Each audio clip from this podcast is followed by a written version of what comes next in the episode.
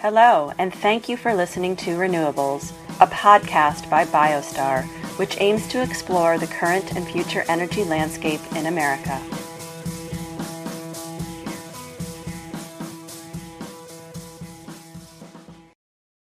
Hey, everybody, welcome back to season two of Renewables. We've taken a short break and uh, we're really, really excited to be back. I'm David Smart, your host, our Senior Vice President of Sales at Biostar Renewables, and very excited about our first episode of the season with John B. Conger from Culture Index. John B. is a, a colleague of mine. We've used uh, Culture Index's services for several years now. He's become a, a personal friend of mine, uh, and really, really appreciate you taking time to come on the show. Welcome to Renewables. Thanks for having me. I'm looking forward to it. Absolutely, yeah, I am too. Um, I think what you do and what Culture Index does is really fascinating. Uh, we're going to get into that today. It's absolutely an instrumental part of our our hiring process, our strategic planning. Um, particularly right now, we're really in growth mode, so we're really planning what are the next three, four, five years going to look like from a personnel standpoint and how do we make sure that we don't make any mistakes in the hiring process from there. And so we're going to get into how John B and his team really serve us um, with instrumental tools that allow us to make hiring decisions quickly. And, and so we're going to get into that. Uh, we're going to get into the labor market today. Uh, we're going to get into all sorts of different topics. So, really excited about this episode. But before we jump in, John B., if you would just tell us a little bit about yourself. I'm spoiled. I'm a sales guy, and you happen to be, you know, have a background in the energy space. So, that's been even more instrumental for me because you really understand our business and understand what you're doing. But set the stage for our viewers and listeners. Tell us a little bit about your background and and how your your kind of journey through the energy space and how you ended up at Culture Index. I love the energy market. It's always been a real fascination and intrigue of mine. I graduated from a university in uh, biosystems and environmental engineering. And so my emphasis was soil, water, air. When I first got out of school, I got into sales engineering and I was, we were selling automated robotic equipment so what we go in is I was at a plant in Mississippi in 2008, and they were wanting to develop an automated turnkey assembly line to manufacture solar panels. And this was back before solar in the U.S. was really starting to take off. Mm-hmm. And it was still a little bit of a foreign object. And so I really started to learn through these manufacturers. They were starting to ramp up for these plants because they were anticipating about two to three years down the line, there was going to be a need in the market. And as a result, I went home and I started really researching what are the trends in the energy space? Is solar real? Because it's something that I had a real interest in in renewable energies. And is this going to be something that could become mainstream and, and ultimately for business owners to be able to start taking control ownership of their energy and producing it at a high level? And so what I did is the only company I could find in the Southeast region, I was in Alabama at the time, were these old NASA engineers that had helped de- develop uh, solar for space exploration in the 70s. And these guys were wicked smart, but they had retired from NASA. They were in their 60s. It was two guys from NASA and a guy from Boeing. And I just walked up to them. I walked in their office one day and they looked at me, Who are you? And I said, I've noticed that y'all in the commercial solar space and I've got interest. We sat down, we had some common ground, and about six months later, they had a need, came on board. And there were some real incentives. So, fast forward, this is in 2010, TVA, Tennessee Valley Authority in Tennessee, had some incentives at $2 a rebate back then, which now seems crazy, but that yeah. cost of solar at that time was $8 a watt. Yeah. And as you can see now in 2021 how much that's come down. So that $2 offset about quarter of the, the costs, and then we had the federal incentives. Well, we got involved, and I was at that time. They joked anything that they didn't want to do, they handed over the fence to me. So I did engineering, I did project manager, sales, office admin, accounting. It didn't matter, and so Everything. what it gave me was I started to get a really robust view of just business and operating. Yeah.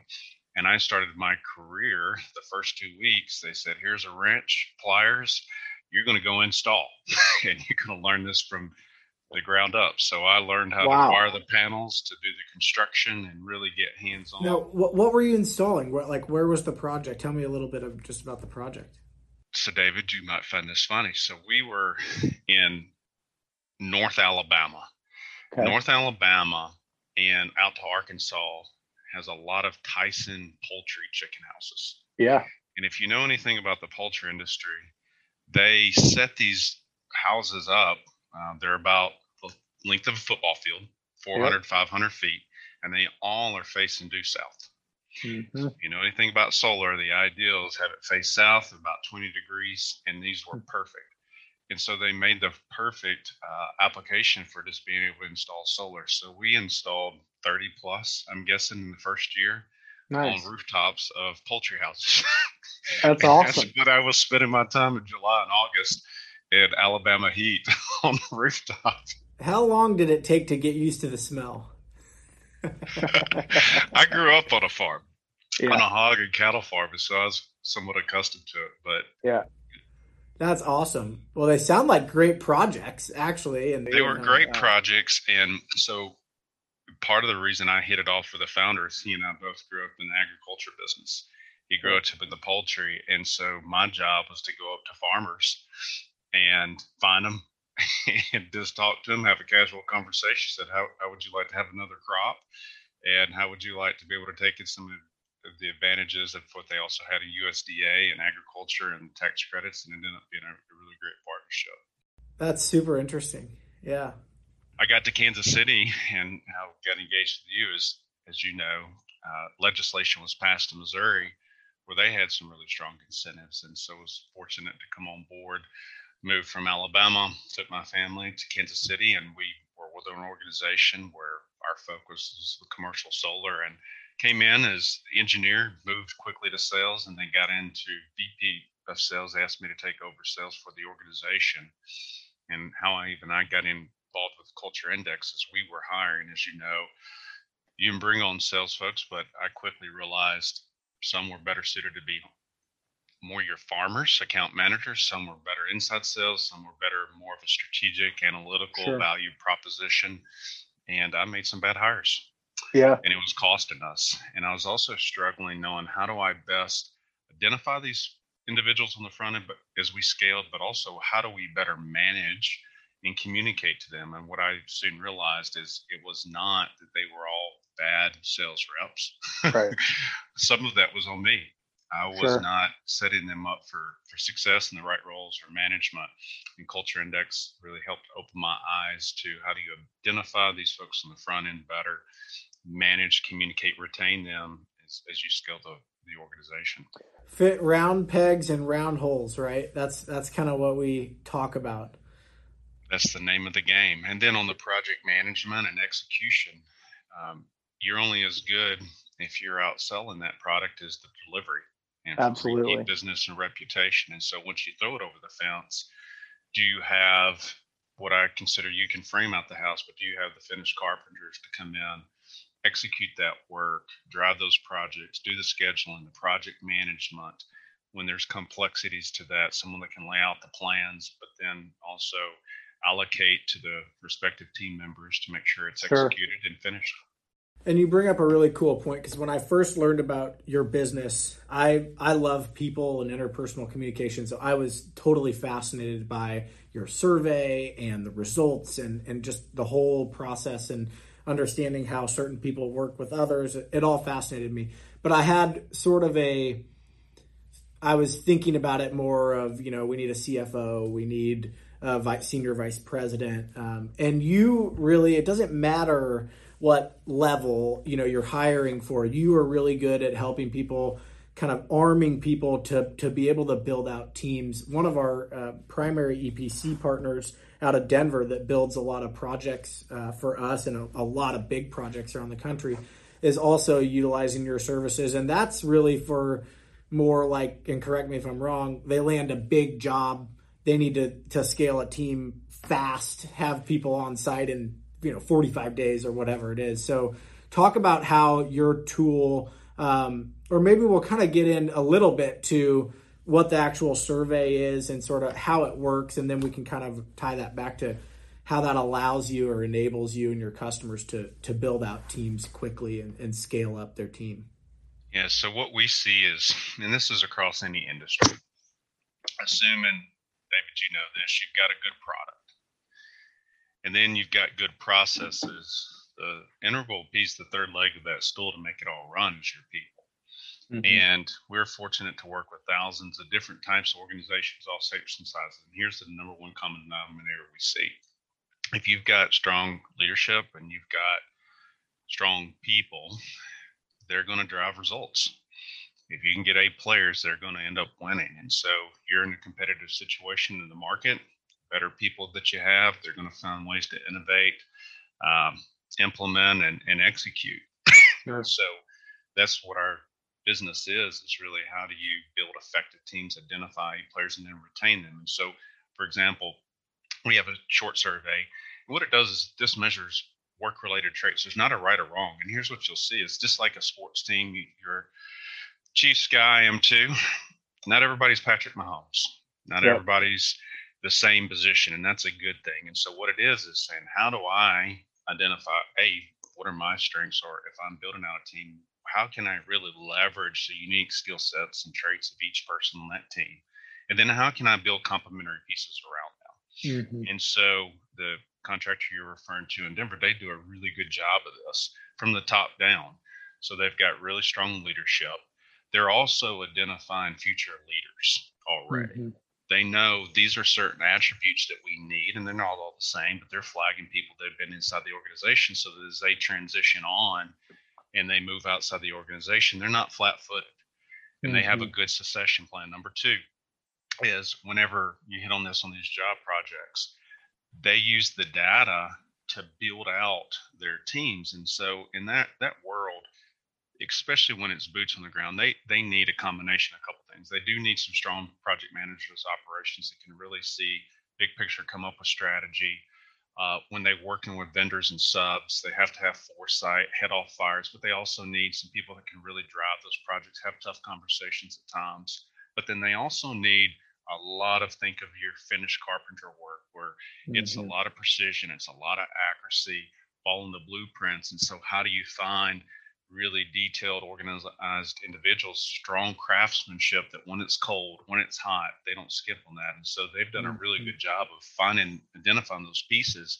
And so what that helps them do is a couple things. Is one, drive the top line. But if we sold this project at 10 to 30% margin, do we have the people on the back end to follow the rules, policies, procedures, execution so we drive those margins? And that's key. Mm-hmm Uh, not only for profitability but also for client retention because typically if you followed that project you met timeliness you executed that you're going to give yourself an opportunity to get a repeat customer. Absolutely. if not then you lose that. And then they also have an apprentice school. And this applies to a lot of organizations but you know with the labor market it's not always easy just to find people. So they're doing a really good job at finding people in their late teens early 20s that well, let's teach you Let's teach you mm-hmm. the trade. We're identifying people that have the clay that can be molded, and then we'll teach you the attributes. And they're building a farm system, then a bench within. But they here's what they're doing a really good job of. Yes, we know that you go be a, an electrician or installer, but what's your upside there from there? Some can mm-hmm. go in estimating, some project management, super sales, accounting, different aspects of the business. And so they know that very early on to help develop a career path so that they can see a light at the end of the tunnel and help retain those individuals.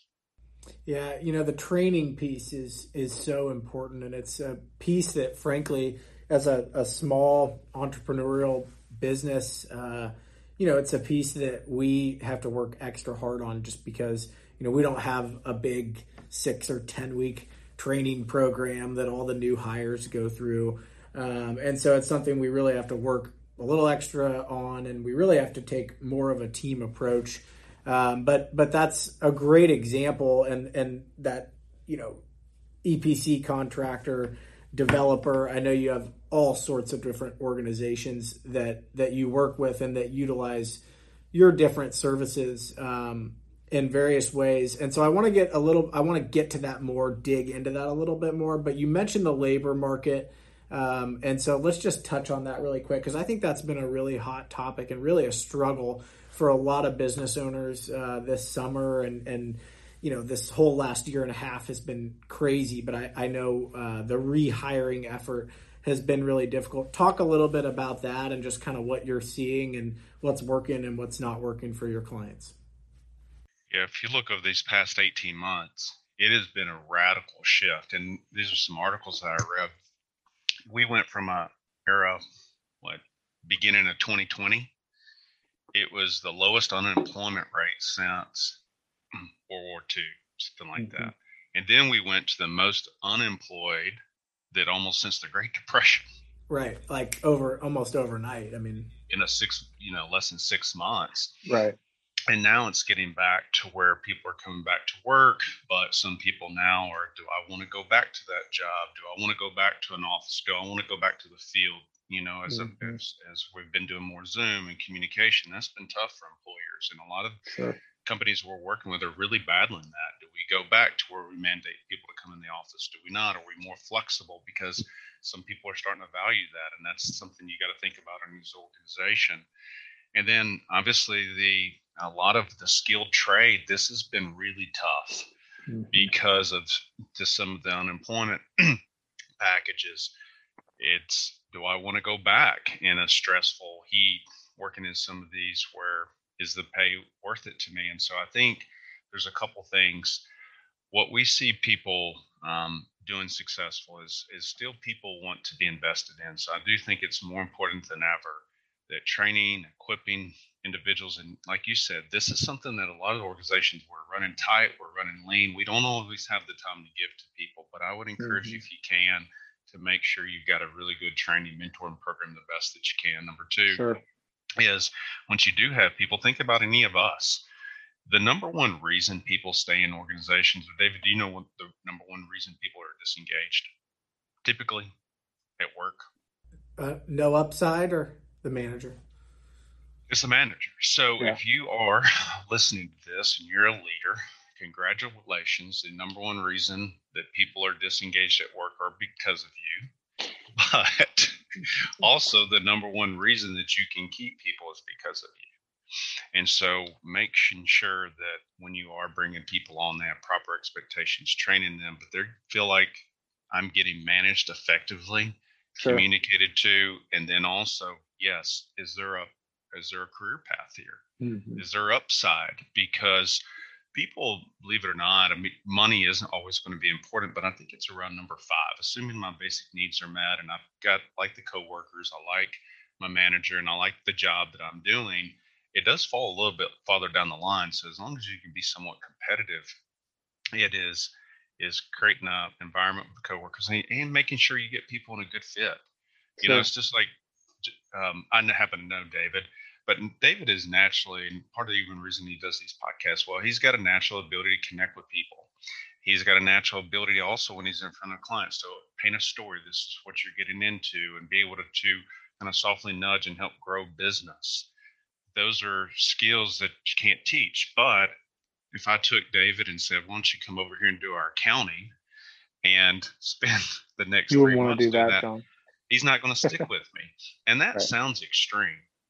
But there's a lot of people that we go into roles and we sell ourselves or I need the role, and then it's mm-hmm. just not a fit for us. And neither mm-hmm. party's happy with that. And so I think if you can do a good job of assessing and running square pegs, square holes, then managing that talent effectively so that they're happy there, developing a career path for them, um, then you've done the best job. And then recruiting. Yeah. There is a war on talent right now you know this, David. So when you go out and get a product, you just wait for people to come to your doorstep. Right. No. No. You're not gonna for most of go us, unless we're Amazon or something, which we're not, we're not gonna grow our business. So what do we have to do? We've got to go, go market our product. Sure. We've got to proactively take it to people. Yeah. We've got to be able to sell it. And when it comes to talent, there are some organizations that do a good job of this, but a lot really do a poor job of just as we sell our product to clients, selling our organization to to mm-hmm. potential employees or yeah. proactively going after talent. You're selling another product, but it's people.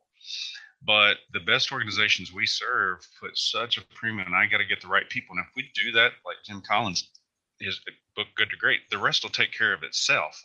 Mm-hmm. And but so many people just say, "Well, I'm not getting applicants. It's a tight labor market." Well, I saw an article in Forbes. Most of almost seventy percent of job seekers are passive job seekers. Mm-hmm. They're not active, meaning they're not online typically coming after you, and so you've got to go after them or they're casually just looking online what's opportunities so even constructing job ads or having referral programs for your employees hey who do you know? Sure. most of the jobs we get are through contacts and so i think just having a much more proactive robust approach to going and finding talent that is there is, is really integral.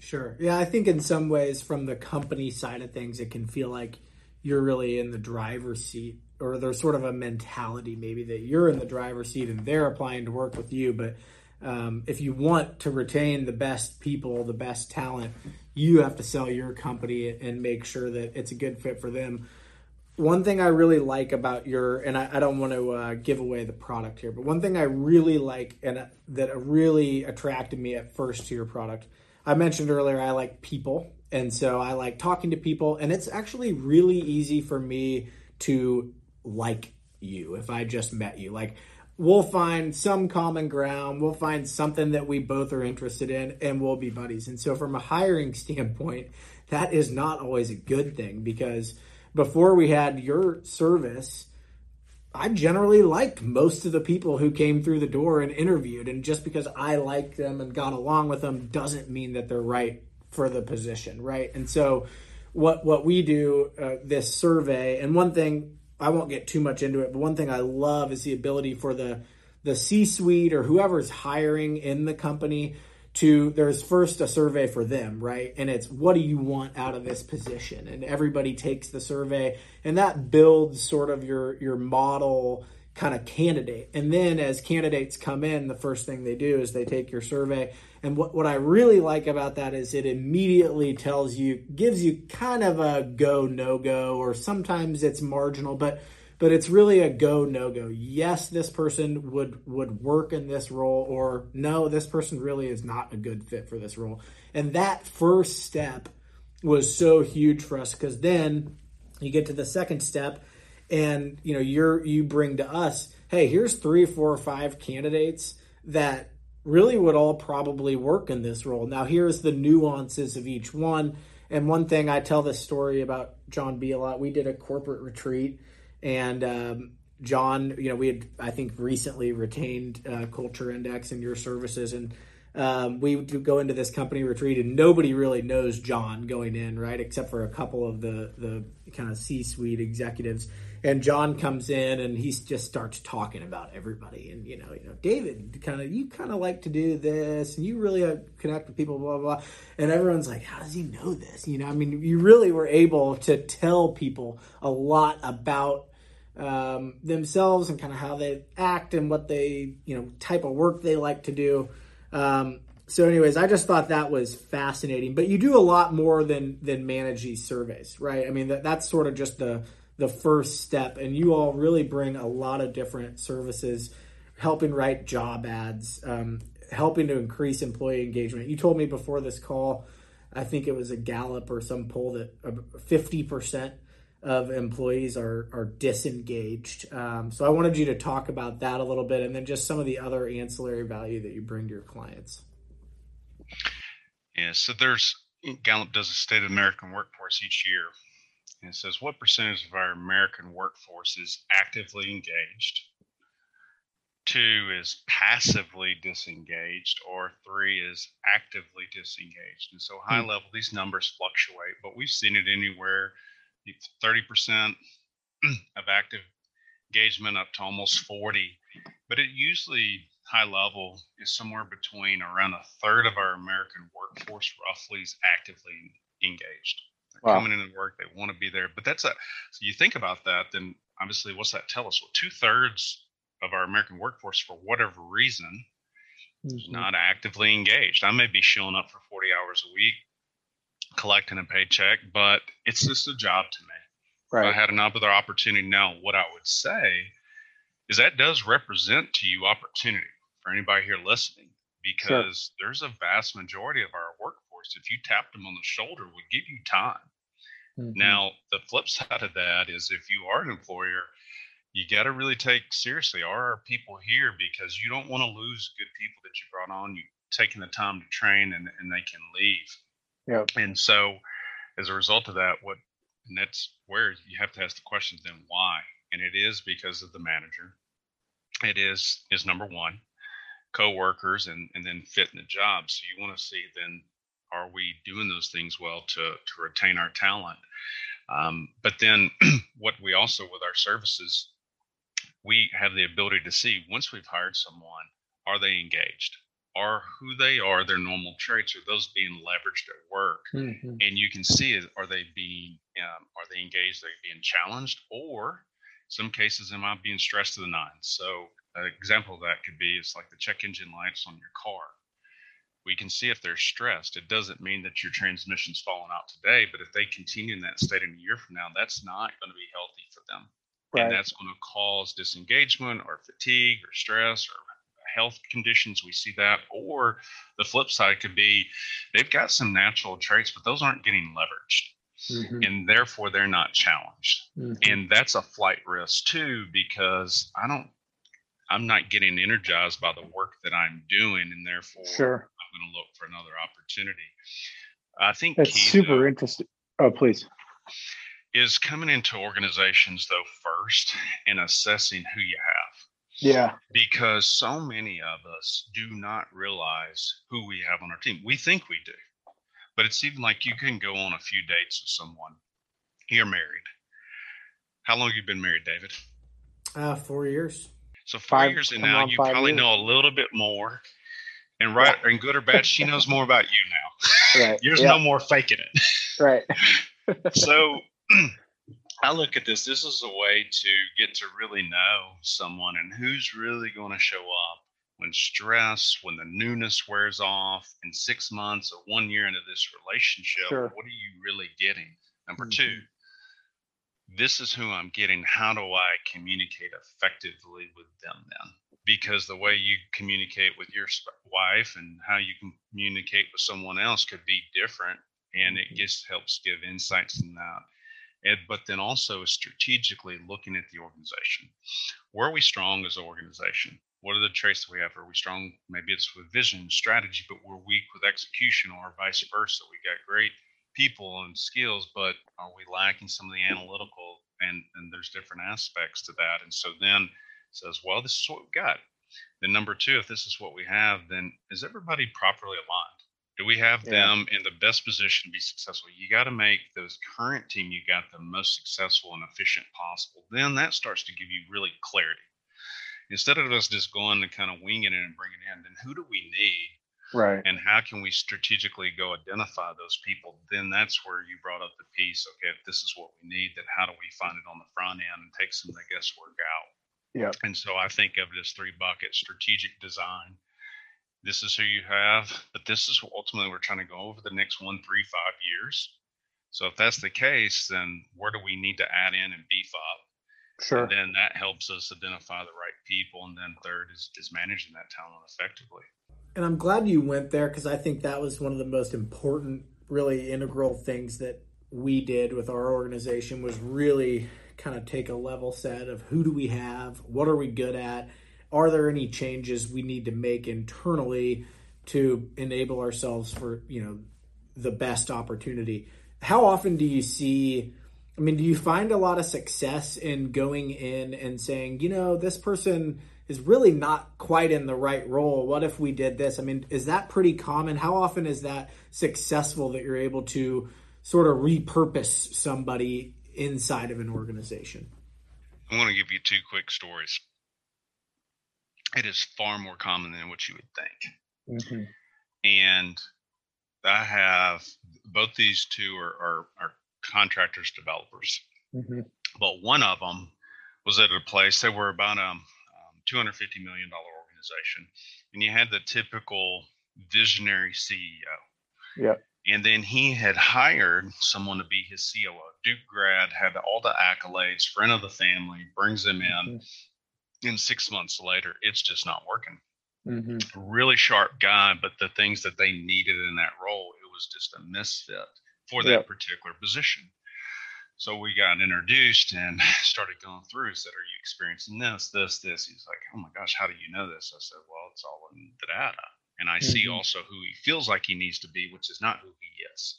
Mm-hmm. And so I said, "Now these are some other roles." I said, "Well, if I move him out, what do I do? Because I've got to go find a COO and spend a lot of money." I said, first of all, do we have someone inside the organization? I don't mm-hmm. think so. Let's look Look down and they built i said let's build out a benchmark for what's ideal that was the first step and we yep. identified what those traits were he had two people on his team with that and i hmm. said do you know this guy here his name was phil and I, he said yeah he's a sharp guy he's an engineer but he's only in his mid-20s i said he is has the potential trait wise to do this role for you mm-hmm. you might have a conversation and so obviously he wasn't ready to move in that day one. But here's what they did do. They said, We are going to do this. What we're they found him a mentor for about a year, someone that's hmm. really seasoned, fast tracked him. They put him in that seat. And it was within about 12, 18 months. They went from losing $3 million on the bottom line because hmm. of some hiccups in operations that could have been avoided to making $3 million. So $6 million swing in about a 12 month period. And they credit that to that one person. Sure. I had another company similar is a, is a software business and and the dad again was his family owned business third generation been around for 60 plus years mm-hmm. and dad says look i'm tired of getting so much in the business i'm at a place i want to step back i don't know who my successor is and we've got a coo but i don't think he's the right person he's not doing a real adequate job and I said, well, let's look at your current team. His son is about 30 years old. And I said, have you looked at your son to be COO? Well, he's in sales and marketing.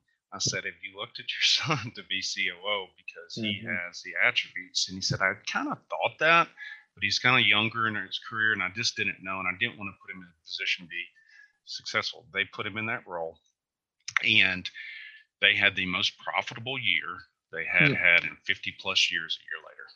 Wow. And I would attribute to, and so, and I give that example because that was this woman's own son that he knew, but there was kind of this timid. And so you just, you never know. Um, sure. And I, I think those are the most successful stories because I love when people can find talent currently or do a really good job of promoting from within because it sets a culture that hey, I can have an opportunity to move here in the organization, and Absolutely. we're not always bringing outside. And Harvard Business Review had an excellent article. They studied the S&P 1500 a couple months ago, and mm-hmm. Harvard uh, Business Review came out with this, and they showed that companies that trillions of dollars a year have been lost because of poor succession planning and just thinking we need to go outside and hire executives. And mm-hmm. the data showed more times than not, you're better from promoting within, but people don't know who can do that job. And that's a big sure. part of what we try to do. Yeah, it's super interesting, and I'm assuming a lot of that trillions is because of turnover. You go hire some big shot, and then it doesn't work out, or they're in the wrong role, and so yeah, I mean we've experienced that. Right, we've experienced that. Uh, we've had some really good hires in the last few years. You know, we've had a, a couple of mistakes, especially prior to to bringing CI on, um, and there is a high cost to that, and it's it's really. Um, you know, obviously the the actual dollars that you pay the person and pay the next person, but that that lost training, that sort of sense of man, we got to start over. Um, just after you've made that hire, you know, six months or a year later, is sort of a deflating feeling. It's expensive, it's deflating, it's not really great for the team. And so, uh, fortunately, by bringing on Culture on Index and, and staying close to you, John B., we've been able to avoid a lot of those mistakes. Um, but yeah, it, it's a fascinating concept, and um, and I really really appreciate you coming on. I feel a little bit like we didn't totally. I mean, we, we just kind of scratched the surface really of what you all do. So um, I have a feeling there's some people who are going to be really interested in this. Um, and just so everyone knows, uh, you know, this your company has offices all over the country, right? And John has clients all over the country. So this is not just Kansas City or you're actually um, in Tennessee now, is where you live, right, with your family. Um, but but absolutely a nationwide opportunity if anyone's listening to this and interested to talking to John B. How do they find you online? Uh, how do they get a hold of you to talk more Culture Index and, and what you can do for their organization? And you can go to cultureindex.com and request a um, free complimentary access and just reference my name, John Conger, or you can go to LinkedIn, uh, look up John Conger Culture Index. If you even want to email me, you can email J Conger, so that's J C O N G E R at cultureindex.com. And the first thing I always um, show is there's a five ten minute survey. If you've got interest, I'd encourage you just to take it. There's not a right or wrong, pass, fail, and on us on an educational call in 15 minutes. I'll just walk you through it, and that's the easiest way is to show it, give you some personal insights so you can see it, feel it, experience it, and if you want to talk further from there, I'm happy to just make some uh, educational for you. Yeah, it's really fascinating. Uh, it's a little bit scary how much John will be able to tell you about yourself after taking this survey. Uh, but but it's absolutely fascinating. I highly recommend uh, that that everyone listening at, at, minimum get on the website and check it out and take a sample survey. So. Um, with that, we'll kind of wrap it up. I, I can't thank you enough, my friend. It's great to see you. Um, I hope that you'll be a regular guest and maybe come back later this year or next season and, and just keep us updated on what's going on.